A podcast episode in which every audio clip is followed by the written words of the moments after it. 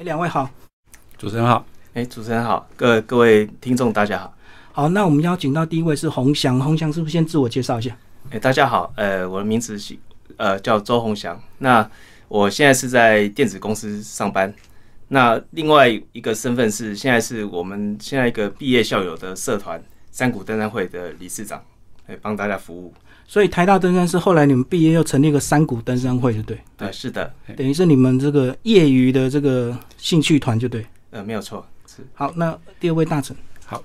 呃，主持人好，各位听众朋友大家好，啊，我叫叶大成，哈，树叶的叶，大小的大，成功的成。那我是台大造船系毕业的，啊，目前是自己开一个底山 house，专门在设计船跟游艇。那目前公司是在高雄。那我跟隔壁这位这个周理事长呢，算是同届的登山社的同学。那因为我人在高雄，所以我就负责经营在山谷登山会哈，就是我们台大毕业这个校友成立的这个会呢。那我们在南部的一些活动的一个一个一个组织跟一个承办人这样，就是等于你是南部的联络人，就对对，我是南部的联络人。好，呃，那我们是不是就先从你们学生时代那时候为什么想加入登山社？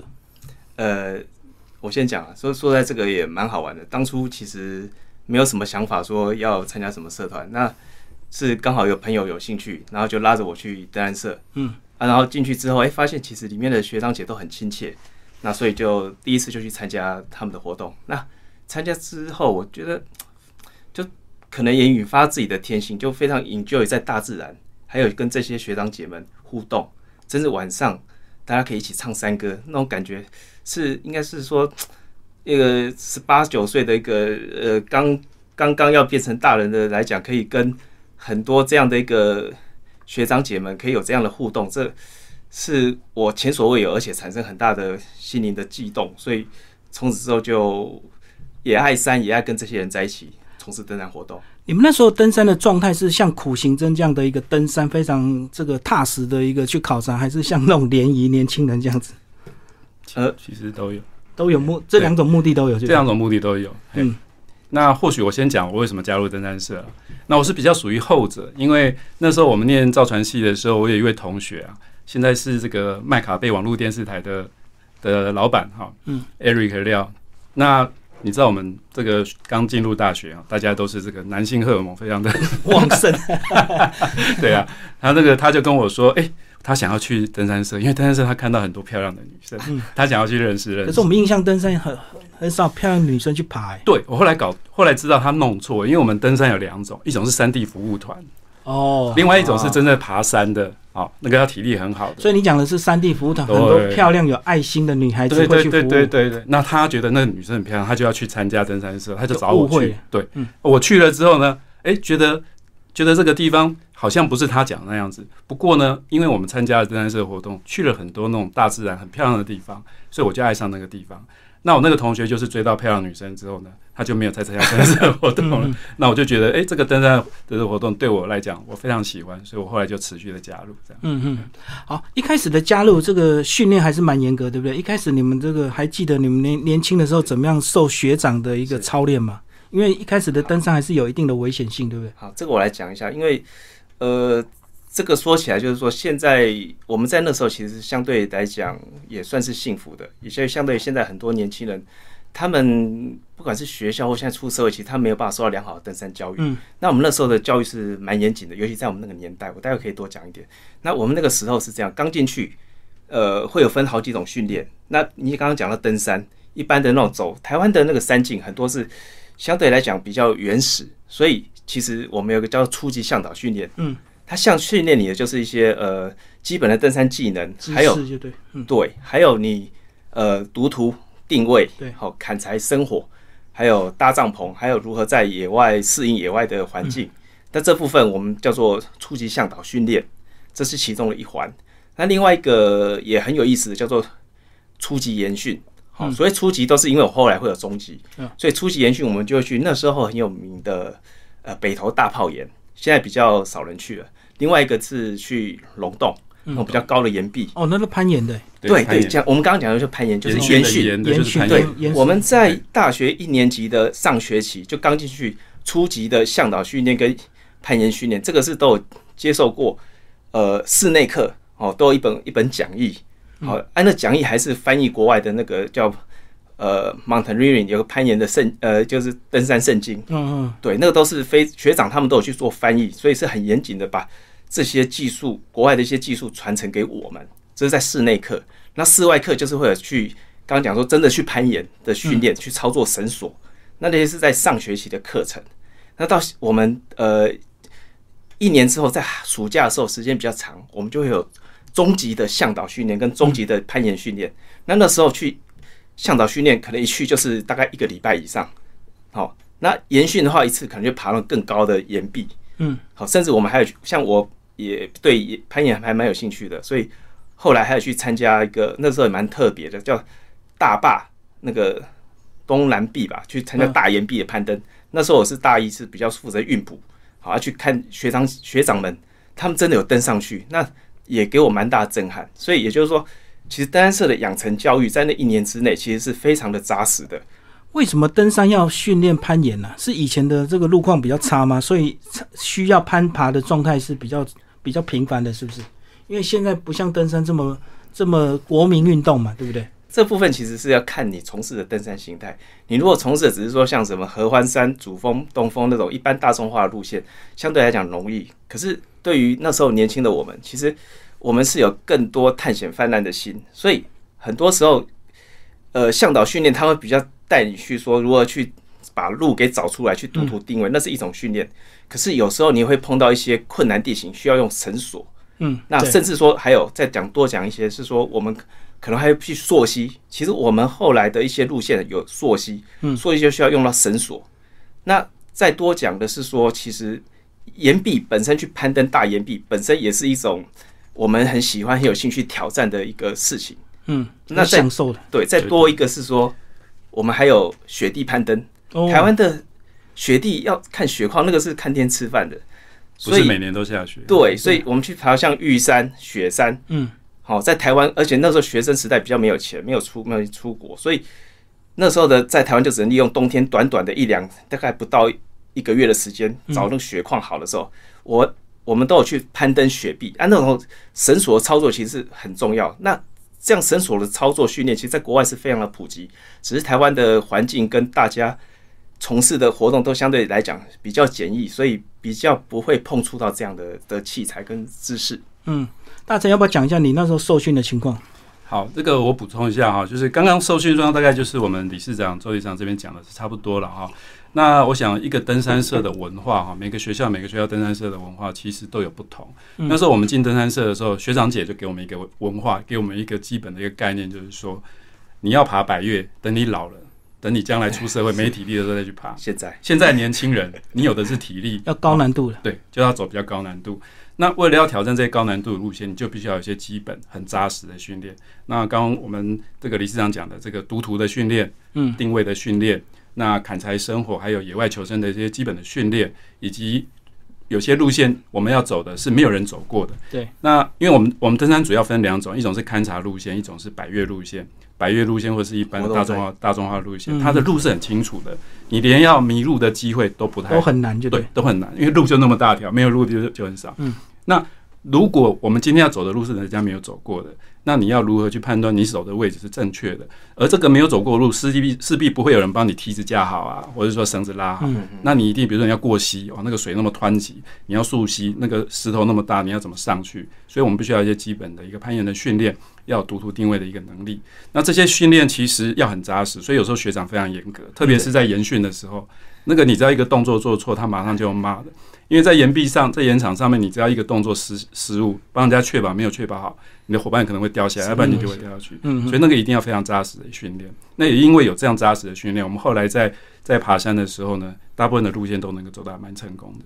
哦，以前还没有手机 app 的时候，就都只能靠地图，对不对？对。所以判读，我们在判图非常重要。判读非常重要。三十年前的时候爬山，不但没有 GPS，连高度计都很少。对嗯，那我们那时候看平面的一个地图，等高线图，你只看到密密麻麻的线，还有一颗指北针。那所以你从一开始下车那个点，你就要开始看地图，你现在走到哪里？你要从一开始就知道你走了多远，才会知道相对位置在哪里。那后来有一个学长买了一个六千块的高度计，对对，哇，我觉得这个学长很有钱，他可能家里是医学系的，哈，家里是很有上次来的对对对？对，哦，每次爬山都要扒着他，要不然跟他借高度计，因为有那颗高度计会让我们定位节省很多时间。就多了一个维度啦。对其实你看三 D 的空间，其实平面没有，可是你有高度这个维度，其实对于你地图上，因为只等高线地图就有高度，你有那个高度之后，你就大概更容易猜准你大概在哪个位置。对。因为你去想象中，现在是因为有离线地图，所以所以要定位很容易。，GPS 一一看就知道你在哪里。我我我讲个笑话，就是说以前呢，甚至你不要说什么里面找路，我跟你讲，以前我们甚至连找登山口都是件很困难的事。有时候就去，哎、登山口在哪里？找半天找不到。嗯你那时候只有地图，那因为你你看，你做的登山口之后，哎、路路就沿着路径走。对，可是有时候那个登山口，你因为你是开到产业道路的某个地方，哎、到底那登山口，因为有时候很隐晦，啊不见得有路标。对，那在以前是对我们来讲，这都是一个挑战。可是现在很好玩，现在有离线地图，你哎、那个误差正负十五你直接公尺，对啊，现在完全都不是问题。对在五分钟登顶，以前都说，哎、领队你都糊弄我说，我每我因为每次搭爬很累，说啊，再转个弯就到了领。队领再一下队这个这个这个什么时候登顶？我说再五分钟，再五分钟。他说，那你讲了几次五分钟？可是我这次可以可以跟他讲说，你看现在在这里五分钟可以登顶，这第一个。第二个我会说，你有离线地图你自己看，自己判断。不用不用说我唬烂你。嗯嗯，对，你刚刚讲高度机，除了可以帮助判读地图之外，它有没有安全性的考量？就是你知道你的高度的话，会不会比比较我们当然就是说，呃，高山症，我们爬山最大的一个潜在的一个状状况就是高山症。嗯那很多人爬到高山上，特别是高度超过两百五两千五百公尺以上，他会有一些高山反应。高山反应就包括说你会想吐，嗯啊、睡不好，对，啊、甚至比较严重，甚至有肺水肿的现象，呼吸会有困难。所以这个要如何去预防？那我们当然就要预防的话，第一个就是体力要锻炼，所以事先我们会要求你要爬高山，你要在操场上去跑个几圈。那第二个就是说我们会防备，就是说现在现在都会带一些什么像丹木斯这种，药品对，嗯甚至有人说威尔刚，不会刚对可以带服用着备对备用。那高度计当然是一个重要的一个参考指标。如果你今天高度超过两千五百公尺，那可能判断这个队员发生状况有可能是高山症所引起的。对，它是比较容易判断，就比较容易判断的。嗯嗯嗯。好，我们刚刚讲完你们一开始的训练，那后来呢是怎么样开始你们比较密集接触这个丹大呃这块区域？这个部分哈，呃，因为一开始其实这个要牵涉到前面很长一段的一个一个探勘的工作。我们从一开始哈，我们就是我刚刚一开始讲，我们一进到这个社团，那学长姐告诉我们，那个些什么百越路线等你们以后老在走，我们现在年轻要用你们年轻的肉体 要去开发。嗯所以一开始我们其实走过像松罗湖啊，您可能有听过松罗湖，松罗湖附近的水域，那呃跟林线我们有去勘察过，接下来是南湖大山周围的周围的一个棱线，也都。看，对，就是有探勘过，而且做了一个十一路的会师。那那个我记得是在民国七十七年啊，对嗯七十七年之后，我们把这个这个区域探勘的差不多之后，接下来我们就进到丹大这个山，区。嗯那这个丹大山区当初进入，应该也是杨安俊老师介绍的一个一个点了哈。那因为里面有一条清朝的一个古道叫关门古道，然后有曾经有非常多的部落在里头，那全部被迁出来。哦强迫迁村了，对对对，所以这里面有非常丰富的人文史迹，也有非常丰富的登山资源，还有自然资源，有温泉，有瀑布，所以大家觉得这个是一个处女地，而且其他登山人很少进去，所以就投入到这一块去。嗯呃，我这边再补充一点，其实我有带一些我们的书来。其实您刚刚问到这些，其实都是一连串的探勘史。也就是说，大家一开始我们如果有些人知道说，台湾登山社，我们先从您知道吗？松罗湖，嗯松罗湖是台大登山社发现的，哦十七岁之湖。对，也就是说，大概在民国六十年代末期，那时候台大登山社就已经开始了探勘的风气。嗯，在那之前是比较没有的哦。我再回来回顾更早的时候，我们登山社初期在民国五十三年创立，那时候前十年它就有点像是户外登山、户外活动的代表，所以那时候一个社团可能有七八百人，因为那时候还是比较戒严时期，所以并没有一个哦，户外活动。参加登山有机会走进去，对不对？哎认识很多女生都有可能啊。那七八百人不夸张哦。嗯。那那到了第二个阶段，到民国六十几年的时候，其实慢慢他们有走向一个刚大成说的山府啊那些部分。嗯那可是毕竟还是要回到登山的，有些人开始有登山冒险泛滥的精神，所以开始有一些探勘。所以在六十年代的末期，就有一些很不错的、很厉害的学长去探勘的松罗湖，就发现松罗湖。所以那是我们第一阶段的一个这个，尤其讲到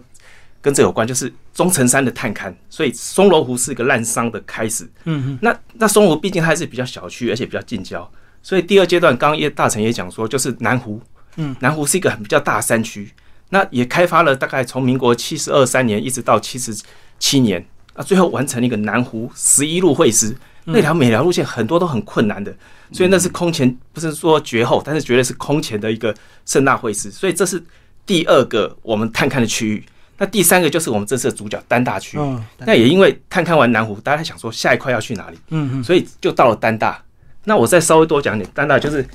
这边之后，就是这边还有一个叫白石传说。那这个总编辑就是这位叶大成，所以这也是说丹大到一个段落，其实我们要再找下一块。所以你看这路基是一直往南的哦，所以要到白石传说。那有些这个到安东军那边那一带去了这个比较北边。哦，抱歉，比较北边，对，比较对呃对，这里比较北边，但是也是在找一块区域。然后后来其实到了民国八十几年，后来学弟他们又去一个叫叫南南山屿，嗯到大鬼湖那一带，对，那一带去。对叫中所以央山脉的南南段。这些就是在那个年代，我们一这时候整个来讲，那时候就是我们社团在传承这些探勘开发经验，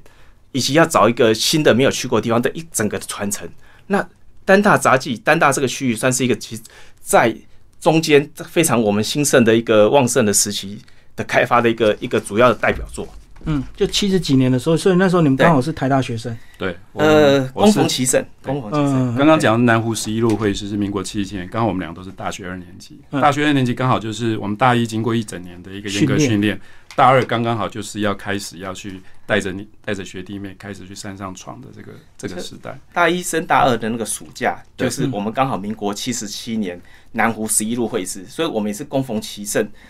参与了那个盛会，那那真的是对我们参加的都很幸运蛮感动的，哎，非常的幸运。所以等于你们要先把这十一路的路线，十一条路线都先考察的差不多之后，是。才有办法规划嘛，主持人你说到重点了，这其实前两三年都要不断的去，一直走，就是去把那些路线找出来。可是也不光是这样啊，其实其中还有这十一路里面还有两三条是就那是第一次走了。举例来讲，有一条叫做南湖西溯溯溪，那而且也没有人走过，所以那时候有一有一队学长就组了一个探溯溪队就上去了。那从此之后，南湖西溯上南湖大山也成为一个经典路线。嗯嗯，对，啊后来也好几队都或者说别的学校社团会去走。那我我我们很荣幸说台湾单社有在引领这个风潮，有这些路线跟一些攀登的形态，那带领着呃比较学学生社团，大家都一起一起有一个目标来努力。嗯好，那接下来就讲单大这个区域，你们先把先先把单大稍微介绍一下吧。丹大目前是这个路断掉的状态嘛？不对，第一个第一个就是说，我们讲丹大，当然大家第一个想到就丹大林道了哈。那丹大林道大概在呃，就是呃二十几年那个台风过后之后呢，那林务局修了几次，它就不修了。嗯，那因另外一方面，就是因为丹大林道开得很深啊，那或许大家有听过一个湖叫做七彩湖，七彩湖非常非常漂亮。大家现在很疯那个什么嘉明湖，其实七彩湖比它嘉明湖还大还漂亮。嗯，那很多人直接就是开着吉普车杀进丹大林道，然后来回这个七彩湖，很快时间就可以来回。那对那个生态环境其实造成破坏比较大对，嗯而且那时候高山在种那个高山高山高丽菜，那销路不错，那整个山区该造林的也没有造林，就种那个高丽菜啊，嗯嗯所以导致说那个水土保持非常水土流失非常严重。后来林务局因为环保人在抗议，所以那个桥它也不修了，所以丹大林道目前是处于中断的一个状况。那当然，丹大林道只是整个丹大山区的一条交通路线，嗯，那整个丹大山山区是非常广。那它主要的中央山脉的一个棱棱线是属于我们叫做中央山脉南南山段的一个路线，从北的六顺山一直到南的丹大丹大山，再往东延伸，再往西延伸，往西延伸一直到东郡大山这一块山区。那这块山区哈，呃，我想上次访谈是有提到，就是说这块山区大概是台湾中央山脉最深的地方。你从任何一个地方进去，大概都要三到四天的时间才能够到目的地，然后再回来。嗯，最中心吗？对对对，嗯几乎是可以说最中心。所以里面当初外面在伐木，弄的这所有野生动物都数量都已经接近要濒临灭绝的时候，其实这这块区域还有非常丰富的动植物生态在里头。好，那这里面有非常丰富的那个人文人文史迹在里面，过去的一些布农族的各个社群好单单色、卵色等等在里面，它的一个早期的早期的一个部落跟最后被迁出来的这个区域，它实际都会维持遗迹还在里面，就对。对，然后有一个其实最有名的一个这个我们叫做早期叫九华瀑布，最后有人现在有人证就是把它证明为叫做巴罗伯瀑布啊，哈，就是这个这个瀑布来讲，它是一个七阶的大瀑布，非常非常的壮观。这是书封这个，对对，就是书的封面这一本。那这个等于是我们这个。我们这个丹大区域，大家这个心脏地带有这样的瀑布，那很多很多登山人都是来这个地方朝圣啊，来这边来这地方看这个瀑布。对，所以这个地方算是一个台湾非常深入、非常原始，也具有丰富的人文史迹的一个地方。你们那时候是怎么样的一个登山状态？是每个人都要背负非常重的一个装备，对不对？对，在早期，因为我刚刚讲说，你一进去没有。四天五天到不了地方，然后还要再四天五天出来，所以一个是对一个行程是基本上就九天十天。那如果我们通常爬山不会那么顺嘛，通常都会预留一个两天三天都预备天。对，所以如果一个十四天的一个行程，其实都要背非常非常重。一个呢背包可能出发都是二十五公斤，那有时候缺水。你要背三公升、四公升水往上走，那个就是将近三十公斤，那个没有我们当初青春的肉体是 走不上去。那当我们年轻，我们是自己走。那比较早有比较有钱的的人，他们会想说，如果他要走这条路线，他可能就请我们所谓的协作，就是早期我们叫做三地亲三地的同胞来帮他背。对对对，嗯，哎，所以这个地方其实是。背起来，呃，走起来是是非常重，这个背负会非常重。那现在当然很多轻量化的设备，轻量化的科技有进步。对对对，那现在重量呢也不用那么重，而且很多食物都可以做轻量干燥饭啊等等的。那早期的话是没有这个东西，所有东西都是要很扎实的背上去，所以体能训练又很重要。这样，嗯，这这个我我稍微补充一下，就谈讲到这个乐趣，那个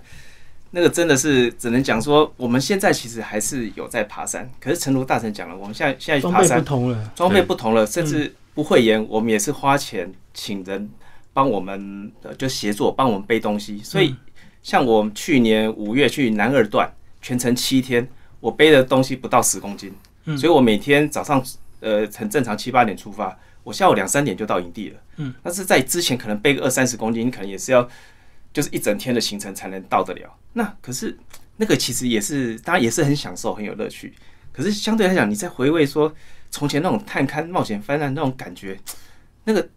以前真的是更好玩。我必须要这样讲。那因为你你以前那些跟那些在一些刚刚讲说一些很多未知的的路线那种乐趣，甚至一些很惊险冒险泛滥的有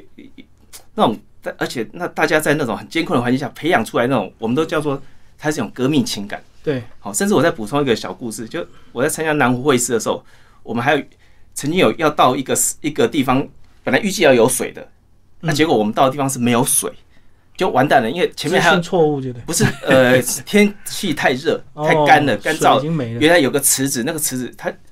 它完全干，看天气对，完全就干了。那完了，前面还有四五天才能到。那你你是往越往上爬，其实越往上是越不会有水的。所以那时候我们觉得说哇完了，因为我们那时候要去会师，所以而且我们那队的社长。有社长，还有活动部长都在我们那一队，嗯，所以不到的话，会对整个那个十一路会是很大的遗憾。会长不到，对对对啊，所以啊，而且不是不到的话，我们可以撤退，可是撤退就代表你没有成功，那种心情上很糟。所以我们花了一天的时间去找水。啊，好玩的是，我讲那个故事，一天从早找到晚找不到，就最后我在快回到营地的时候，发现岩石缝里面有一滴一滴的水哦，忽然渗出来。抱歉，就是我本人发现的。嗯，那那后来我们怎么接呢？你用保特瓶的瓶盖去接，因为那还是不好接哦。可是我们当天晚上轮流排队轮夜班，用瓶盖去接，接了二十四瓶的水。我们五个人，那每个人背了二十四瓶，那个大概四五瓶的水，这样才能够继续行程。所以用瓶盖这样子接，然后再倒进来，再这样。哇，我的天哪！那倒，所以所以你看这种经验，你何何处去寻得这种那样的水源算不错了。我们很多还是，比如说，外那个帐篷，帐篷上面那个用雾气去收，对对，用那个毛巾去把它吸起来，再把它转出来的。嗯，还有烂泥巴，还有那种，你知道到山顶很多有人丢掉那个罐头啊，如果真的没水，罐头下雨会积一点水，上面还有那个小虫在游，那个也都是拿起来就喝。我懂，我懂，就是容器里面的渗水，就对。你在缺水的时候，你真的没得挑，是的是是是，那种探坑的乐趣不可同日而语啊。你们你们一起爬的有哪一些？有哪一次？有有自己你们彼此共同共同的经验，对我们如果讲丹大这个区域哈，其实会提到一个事件哈，就是那个有一个有一个山难事件哈。嗯嗯那刚好我我本人就是那位不争气的受伤的那位，嗯，主角主角在这里。然后我我这位这个我们理事长呢，当初一听到我在山上受伤哦，二话不说，马上就跑到山上来救我这样子。哎、嗯所以那个大概是丹大山区我们唯一一起爬的一个山。应应该我补充一下，其实应该是也因为主要是因为我们同届，就像我们刚刚那位呃上次上里上次来的那位，嗯我们同届其实我们我们社团哈还有分群队群分群，也就是说有四个向导群，也就是说在人力旺盛的情况下，很多学长姐会有有点不能讲派系，就是不同小组啊，对，所以我们事实上很多时候是被分配到不同的队，嗯。所以我们都是跟着学长姐，他会有老中青这样一起爬，嗯。所以我们因为我们在我们那一届我们也算是主力，所以我们会这主力不会合在一起爬，所以我们只有仅有少许的我们自己想要享受乐趣的时候，我们三个人会去，像我们去有去过啊，他可能忘记，我们去过哥拉赫温泉，嗯，哎、我们三个就去就去就一起去玩，自己约就对，对，这种这种机会会比较少。那回到大神刚刚讲那个三难事件，那个是真的是一个，呃，在书上有记载，算是一个对大家来讲都是很多人都是一个印象深刻的一一一个事件。所以嗯，也许也应该是说，其中还有一些呃，我不知道有没有时间，就稍微讲一下那个故事。是说救到人之后，我们下来又遇到刚好遇到台风，嗯跟台风在赛跑，而且那水那个那个丹大西西那个整个山洪暴涨起来。以前我没有经过什么叫山洪暴涨，后来我终于知道什么叫山洪暴涨，亲眼看到就对，不是亲眼看到，亲身经历。我我站在那个溪床的中间，那个水这样打下来，打到脚上会痛，石头一直在打。那时候我哦我害怕吓到，想哇完蛋了。本来我想在溪边扎营，我跟另外的同伴想说完，因为我们要过溪过不去。后来就是那个背负叶大成的那个叫全炳南先生，那个很厉害的猎人，嗯对他其实已经把他背到呃休息的公寮了。那他发现我们两个没有回来，他跑回来找我跟另外一个一个朋友，嗯，把我们两个带过去。所以他对我们来讲就是算是救命恩人，嗯，对。所以后来最近这几年我们有回过去再找他，那又是另外一段故事。大成，你要不要讲一下那时候为什么受伤？好，那个这个讲起来 是也是我人生的一个转捩点了哈、嗯那那时候一开始爬山的时候，觉得自己很体力很好，不可一世，没有什么事情可以难倒我。嗯所以那次的爬山刚好是一个一个十天的勘察的路线，然后我们走了五天的路线是没有水的，嗯。完全没有水。那第一天有接到雨水，然后中间有一天呢，有发现路边有一个山猪洗澡的池子，里面水是黑色的。哦，烂泥巴，烂泥巴，就对但是当你没有水喝的时候，那个你会觉得那个那个已经是天已经是天天赐的恩物了。有。水分，对，所以我们尽量用毛巾去滤，但是还是很脏。但是你要总是要吃东西啊，所以我们就把把那个泥巴水就放在那个把米丢下去煮饭。嗯，那饭吃起来哈，就是那个很像看起来像芝麻饭，但是吃起来都有 那种声粒音。小石头对对对嗯嗯，好，那当然这个这个当然是基本的节吃一下而已啦，你也不可能吃太多。然后最后在第五天下半天的时候，终于看到溪水了。嗯，溪边，那大家就冲下去，因为也没有没有看路，就直接就冲从那个沿看到西西边就直接就冲下去。就跟沙漠看到绿洲一样，就冲过去就人已经失去理智了，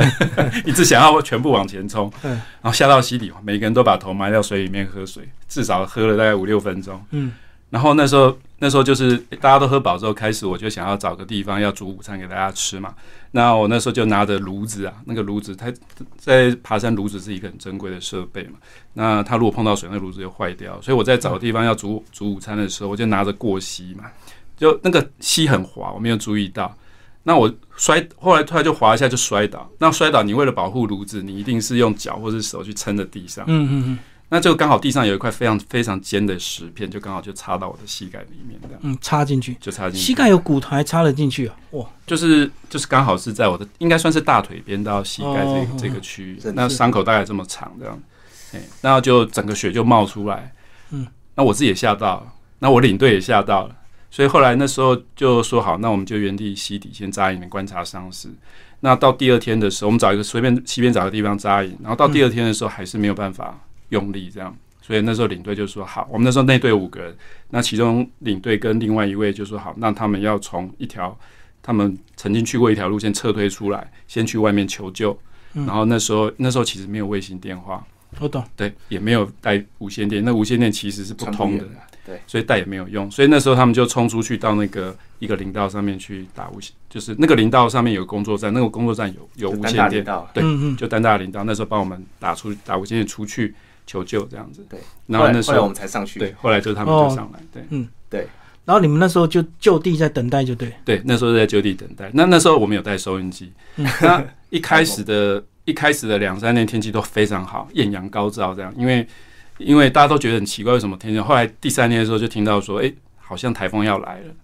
那这时候台风来，我们又扎营在西边，其实是非常危险。嗯所以那时候就有在想说，如果还没有人支援，外面没有人可以进来救我们的时候，我们就必须要想办法爬，也要爬到这个零线上面去。所以那时候我们就几位同伴就是在有在思考这个问题。但是后来到了第三天吧，第三天下午他们就进来了，嗯哦，看了真的很高兴这样。然后后来那个原住民，那个呃上次来那位林先生，林先生他们在双龙村找到那个我我觉得是台湾近代史上最强的一位猎人，最强的一位布农族猎人。对。后来辗转知道他在山上救非常多人，是嗯，那我是只是其中之一而已。那他就把他他说那个地方他知道，他他就跟他讲说他在我们在哪里受伤，然后他说那个地方知道他去打猎过，所以他就带着他另外一位朋友田先生哈，就一起上山去去找我们。那我们其他伙伴是走一个蛮危险的崩壁上去的，嗯嗯是然后那个原住民看到他们走那边上去，就说这边不能走，这边非常非常危险。好、果然后来在撤退下来的路线的时候，有一位我们有一位伙伴就在那边被石头打到，嗯，受伤还蛮严重的对。所以后来那个原住民就带着我下来，他就他是用背的把我背下来。那他是走另外一条路下到丹大溪，那时候台风已经来了，是下非常非常大的雨。然后他过溪的时候，他不是用走的、哦，他那个溪已经已经是滚滚洪流，然后里面都是石头这样滚。是是，嗯他说走的时候要用跳的，不能用走的。你走的只要停留越久的时间，你石头就会打到你，打到的几率就对，越越高。打倒，所以他说你一定要大步的跳，然后看清楚大步的跳，所以他就回去了，然后进到我们要预定扎营那个公寮，后来发现，哎、洪翔他们没有回来，嗯嗯，还要下去找人呢，结果后来发现他对面已经帐篷拿出来准备要扎营了。睡在西边，迫降西边。嗯他说那个不方不能扎营，明天那个水就已经到这里来了，这样哦现在看起来是没水，明天就到这里来了。对，嗯台风来了暴涨就对。对，所以他就赶快又过溪，把他们两位再带过来。哎，所以那次其实我真的觉得对大家很抱歉啊，因为我自己的不小心就让大家去山上这样受苦受难。你那时候等待救援的时候，你的双伤口状态是什么样？是已经都包扎好止血状态了吧？我们那时候有简易的消毒，跟嗯有带一些优点啊，然后有一些简易的纱布这样子。嘿，那他是其实后来已经止血止住了。那后来其实我问医生啊，后来下山去看医生说，其实我我是可以走出来的。哦，那但是因为那时候慌了，自己心都慌。对自己也不晓得。那我们那时候对对对这个医学也不是很了解，本身是学工程的，不是学医的。那所以那时候，甚至我那个伤口后来到医院去，他也没有帮我缝啊。哦他就说：“你要缝吗？你要缝的话，我要先把它切开，因为伤口已经有点愈合了。他说哦我懂，他要先把它切开来，重新再缝，所以他可能有点表皮而已，就对，不是那么深。就是也是蛮深的，但是深不但是已经但是没有伤到真正的骨头那里。那嗯它下面已经慢慢愈合了，那剩下表层的一些缝这样。从受伤到他出来去就医，可能有一个礼拜吧。差不多有一个礼拜，因为那时候台风路路都断了。所以主要是后来又台风才会造成那么惊险，就对。对对对对，那我特别再补充一下，就是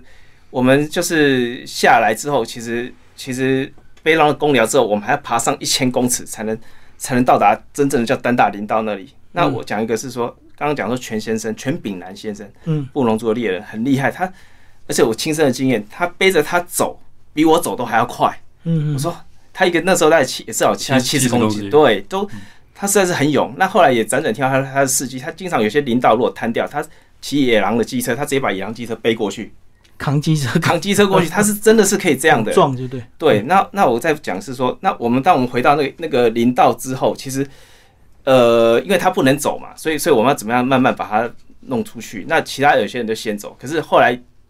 就听到路断掉了，所以很好玩，是我们在那个里面那个一个公寮待了一整个礼礼拜，连那时候要那时候开学注册我们都来不及，连中秋节我们都在山上过。嗯。那很好玩，那山上对面有有有人，就是那刚刚讲高丽菜的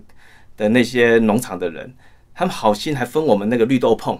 嗯。吃到那种每逢佳节。倍思倍思亲啊，哦。吃到绿豆碰，好感动哦。那而且他们有高丽菜给我们吃，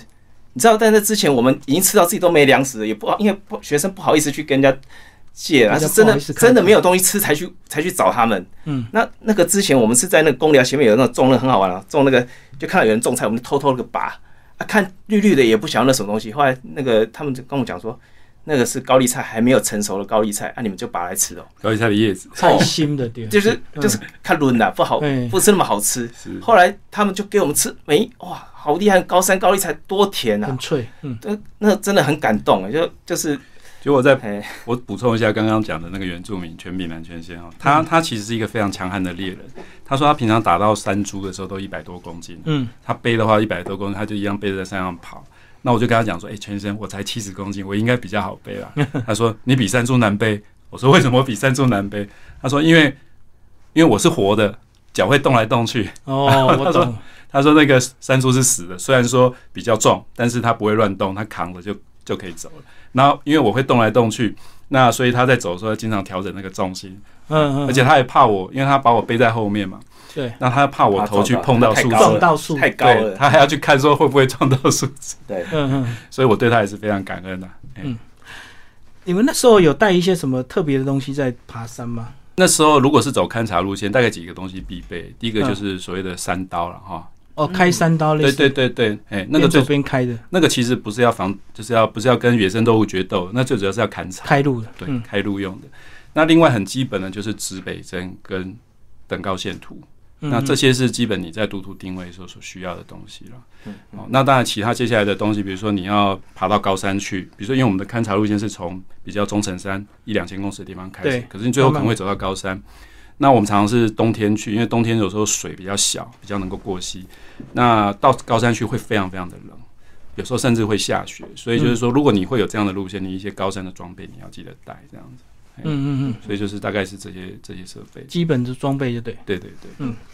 好，那接下来我们来讲这本书哦，它经历了三次的再版，对不对？对你们要把这三次的这个出版大大概是什么状况，跟我们稍微讲一下。好，一开始是这样子，一开始是对不对这本？原始版，这是第一版。哎，那这个第一版是那时候就是你们呃登山社自己内部印的。对对。那其实，在早期我们的的的登山记录的一个这个合集哈，都是有点比较像是一个流水账的一个记录哈，嗯嗯，然后把它定在一起。哦，叫以前我们叫做什么开发报告书，大浊水南溪开发报告书，那个有点像是在写那个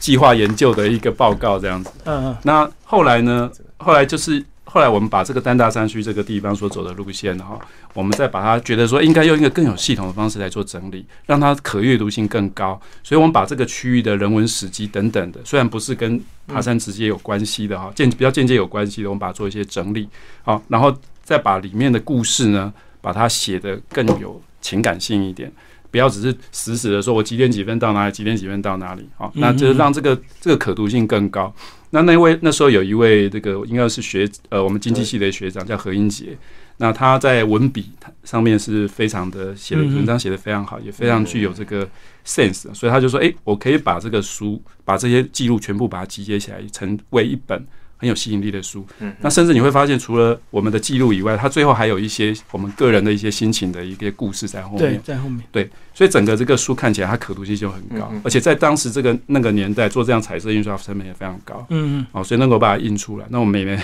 有捐一些钱，然后让这个书能够复印。哦，这个是应该是在民国八十二年的时候印出来的。哦，所以第一次，对，这第一次哦嗯，那时候出来就轰蛮轰动的，而且我觉得这个书出来最大的好处，除了记录到我们在这个年代、在那个年代、在这个地区走过的路以外，它同时也开启我们台湾登山界其他对这个探勘有兴趣的人的一个一个一个一个大门啊。嗯我们的看探勘虽然走了很多地方，其实很多地方因为我们学生只有四年的在大学，嗯对所以没有办法做得很精确、很仔细。那后面就慢慢很多社会人士或其他学校，他可以同一个路线，像关门古道，他可以去走七次、八次这样，把所有的东西细节，阶梯啊、滑表更详细对对对对嗯对。那后来就是我们陆陆续续这个一下就卖完了，对。后来就是有第二本，第二本就是哦那本没有带来，但是到第二版，那第二版就是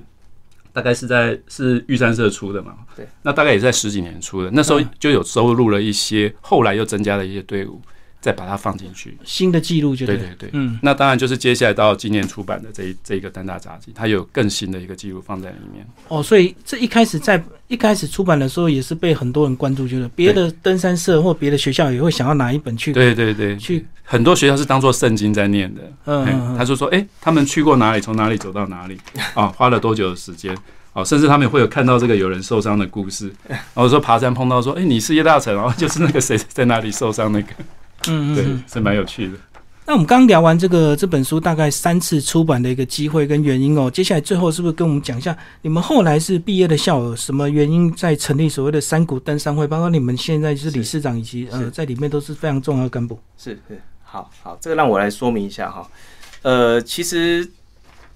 陆陆续续早期，我们其实一开始有个叫做伙伴股，嗯，那它就是一个毕业校友的一个组织。那可是像我们算是七零年代，其我先简单讲一下，就我们因为世代跨了太多，所以我们我们我们民国五十几年，我们叫做第一个十年，嗯，六十几年叫第二个十年，那我们是民国七十几年就学的，所以我们叫第三个十年。嗯所以其实各个附近几届都有自己各自在活动，可是并没有一个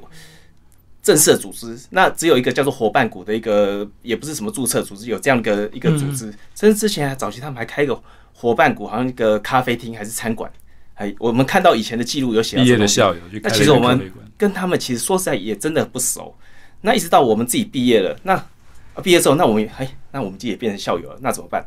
那当然一开始入社会，其实我们也是忙于工作，嗯可是逐渐的大家还是有那个想要爬山的心，所以到了一九九一九九九年的时候，那那个时候。因为因为需要有要有团体去，然后去帮我们搬入山证，因为我们想爬山要入山要有团体，所以我们开始有人号召去成立一个叫山谷登山会。那山当然就代表是我们台大登山社的学生，对，谷就是我刚刚讲的伙伴谷，嗯所以我们就把它叫做山谷登山会。在一九九一九九七年十月，我们成立了这样一个组织。那初期那两三年，其实比较偏向于我们这个几届的，大家在在比较熟的在熟的在弄，嗯就是我们叫第三个十年。那那个时候就陆陆续续零零星星的办活动。那比较改变有整合的是在二零零三年，那时候因缘际会，为了一个呃，刚刚讲到一本叫《南南三语》的书嗯，的一个一个募款，所以我们就就觉得，哎，募款我们聚集起来，对，就就把第前面一二个十年老伙伴们找来说要募款。那哎，募款的同时，我们想，因为那一年又是三社四十年，嗯，那我们就想说，哎、那这么多人合起来，要不要来办个会师？所以也因为之前刚好提到，我们在松罗湖是我们开找出来的地方，所以我们觉得这地方很有情感。所以二零零三年七月，我们就办了一个松罗湖这这台大登山社四十年纪念会师在，在松罗湖，嗯，也就是这一本，后来我们集结成了一一本书哈。你看，那一次多少人？对，那是有快两百人在山上，嗯，你看这这这个书整个就是我们大合照。全面，嗯，对啊，我们还出了一一一本这样的书，所以从那二三二零零三年之后，其实就是把上到下全部都串联起来。那我们想说，那既然都已经办了会师，那也开始我们也认识了一些学长姐，因为之前跟他们真的不熟，哎、觉得这些学长姐也蛮有趣的，蛮可以认识这些比我们多一二十年社会历练的人，所以我们就觉得说要把他们纳进来到我们之前成立这个山谷登山会，那把它成为一个真正完整的呃那个毕业校友这个组织，所以从那个之后，我们开始就是真正的是有在运作，而且我们还有网站、FB，好、以及正式的一个干部的组织。我想后续就很多大家的活动就开的非常的多，就是那时候大概从那时候开始，嗯，对。所以这本你们后来有募款吗？这次这本就还好，因为大家自由对对对，因为认购就对对对。那我再多提一点，就是很快，其实时间我觉得也过得蛮快的。那个到了那是二零零三年，那到了二零一三年，哎，这边也有个三社五十年，哦五十年。我们十年之后，我们就跑到那个清水清水大山做又做了一个会师活动，嗯所以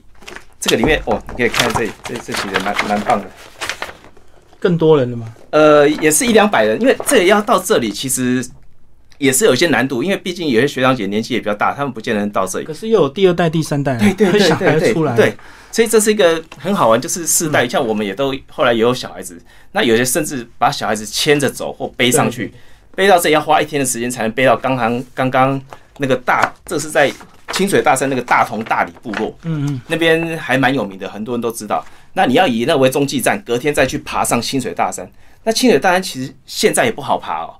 我我个人就带那个传统路线，结果他们最后说我们带了六路会师，就传统路线是最难的。为什么？因为它进去本来是一个产业道路，那产业道路年久失修，非常难走，有些地方还要架绳干嘛的。后来那个是非常的呃，是有点辛苦了。所以我们在二零一三年还是有完成这样一个算是社团的一个动员组织的一个会师。所以结论简单来讲，到了这几年，其实我们还是呃，因为我大概这两三年接任这个理事长，那我就觉得说，哎，其实。大家趁着还有活力的时候，因为毕竟也就这个年纪还能够爬，所以我就陆续的算是把它做的更有组织。所以像叶大成他在南部，因为他高他在高雄工作，所以我干脆成立，我们就成立一个南部分会。嗯，那另外我北部台北本来就是我们大本营，那我们后来又成立一个桃竹苗分会，所以其实。各地分会都有一些活跃人士在办活动。对，不过我我补充一下，就是说，其实爬山哈，它是几乎二十四小时生活在一起，白天一起走路，对对对，晚上晚上一起睡觉，然后吃完饭大家一起聊天唱歌。那所以说，爬山的时候几乎是每天二十四小时黏在一起的时候。有时候爬山的文化很重要，我爬山文化跟你文化一不一致。那我们毕业之后要爬山，我们喜欢爬山嘛？可是。碰到外面社会人士，有时候觉得说并不是很相合。比如说我们晚上爬山爬完，我们煮个东西，吃完饭我们就想要聊天唱歌，有一些共同的背景。可是有时候社会人士他们在讲一些其其他的事情的时候，话题话不投机，对，而且他们也不愿不喜欢唱歌等等的。那所以说，我们觉得，哎，毕业之后这些伙伴如果能够重新聚在一起，我们喜欢爬山，还是找同样的这一群人一起爬山，相同文化去山上，好去欣赏美景，会更有更有感觉。爬山会更有趣，更有趣，这样，所以这也是某种程度这样的一个背景，让我们把山谷登山会持续，台大毕业同学持续在山谷登登山会把它聚集在一起。嗯，其实你也可以看到，就是上次我看到你们有有讲到说我们唱山歌，嗯，其实我们就是自己收集的歌，而且对，这还是其中的一个版本而已。其实我们有非常多本，嗯，那这个就是那时候四十年做了一个经典的一一一个歌本。那我再多讲一点是说，我们因为毕竟是同个组织，有革命情感文化，所以像我们就有这种，我们所谓的会旗，嗯，对，所以到定点的时候就要对对对对对，这个很有很有意义，会旗啦，甚至你看我们还做了很多头带啊、头巾啊，还有这个连袖套都有，哎，这都我们社团的 logo，然后甚至我们还做这个叫手机包，所以这个就是反正这个有趣啊，也不是要赚钱的，那大家出去就带这东西。很好玩，很很多朋友是这样，他们彼此因为我们世代人太多了，哎，有的在山上忽然看到看到某某说，哎，你是我们台湾社的，为什么知道？就像比如说穿的这个衣服，还有我们其实最有特色是这件红色的社服。那我稍稍花点讲一点一分钟讲一个故事，就是说当初这个衣服是我们年轻时代就有的，而且这个花纹都是，可是那时候是也是外面买现成的布料，嗯，那到了我们现在要再重新买，因为很多人衣服破旧或者穿不下。甚至很多人都没有，那我们怎么办呢？后来我们是从布，我们从原材哦材料要去叫他把它，我们拿一件旧的衣服给他，叫他把弄成这个花色一模一样，造复刻、刻制化的、刻制化，完全没有那个布。我们是去去从去做布做出来之后，然后再去找到对的那个成衣厂，而且这算是一个日本知名品牌的一个代工厂，他做的也是非常棒。你看这个都有对到线。哦，哎，对对，这个这个很这个一般，他们说帮我做厂，他在外面百货专柜是要卖好几千块的。可是我们就是等于是透过他，我们自己可以很平价的分享给大家。那等于是啊，这件事情如果这衣服对我们来讲是意义是非常的重要的传承，所以不能随便改布料，就对。呃，那个味道会不一样。我我们曾经去共同的记忆，我们曾经去那个什么市场，就是卖很多布料去找，翻了半天很类似，因为这种苏格兰格子很多。可是它就不是我们要的，嗯，我们还觉得不行，就是我们有去投票说啊，这个行不行，那个行不行？我试过好几个衣服，我穿给大家看，他说不行，这就黑的黑的逼，而且黑的不是，就是一模一样就对，那不是肯德基，招奸，哎，招奸体，对，所以这个其实也蛮有趣。那现在大家有这个，其实哇，一字排开，我们大家就全部都穿这个衣服，那种就整个，嗯，就是包括他讲说，哎，这又是一个同一个社团独有的文化，其实。所以人生在世就短短数十年，嗯，那你很珍惜说，当然我们平常还是要努力工作、事业、家庭，可是大家有这样共同的兴趣跟嗜好，我们觉得说，从年轻时代也也我们也不是刻意，就像你刚刚一开始问我说，诶，为什么加入登山社？我也是莫名其妙，这就是一种缘分。对，可是这缘分可以串联到数十年，到我们现在这个时候，我们也是趁着现在还可以在爬山一起一起爬山。因为如果如果你看一般外面毕业校友社团，如果你只有吃喝，没有一些以前共同的事情再去重做，那那你就是只有吃吃喝，那个那个其实情感不够深深哦。对，少了这个二十四小时共聚，还有这个所以所以我必须要讲，我们真的是当时做了一个很明确的决定，加入台大登山社，嗯因为那时候也隐约知道说这个是嗜好兴趣是可以跟你一辈子的。你看，有时候你到山区，我去南湖去，哎、在路上碰到一个人，问他今年几岁，哇，背仔黑啊，还在南湖山区这样跑来跑去，，嗯，他只要有体力，他只要有能力，其实还是可以在山上活跃。这个也期望说可以是一辈子的活动了。对对对比如说年纪大，你可以走一些近郊的小山，合欢山。对，对是是，所以我们很珍惜这样的一个嗜好跟这样一个团体跟情感。所以你们二零二三年六十年有在规划了吗？有马上就到了，再马上。就到了。这对个有有一直在脑中，我我一直在规划，只是说因为好玩的是跟困难挑战是说啊，我我们哈创社是民国五十几年，嗯，那个第一届创社的社长现在都还在哦，哦，他在二零一三年我们去清水大山会师，他还上去了，嗯，哎，虽然走了呃很辛苦，他那时候大概将近七十岁。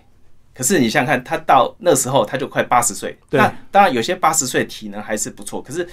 大多数可能没那么好，所以你就要考量更多了。对，我嗯。我我们要找什么样的地方适合年纪大的人又比较容易亲近，小朋友也可以，小朋友也愿意，因为他们会很挑，说啊这个东西没有什么挑战性，因为毕竟大家加入台大单社很多是当初就是一个探险冒泛滥探勘的心，如果太你给他简单的路线也不行。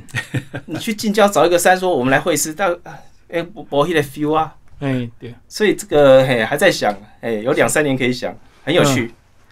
好，今天非常谢谢两位为大家介绍你们的单大里杂技，然后这本是书台大登山社，然后呃硬科文学出版。好，是谢谢是。好好，谢谢谢谢主持人。谢谢。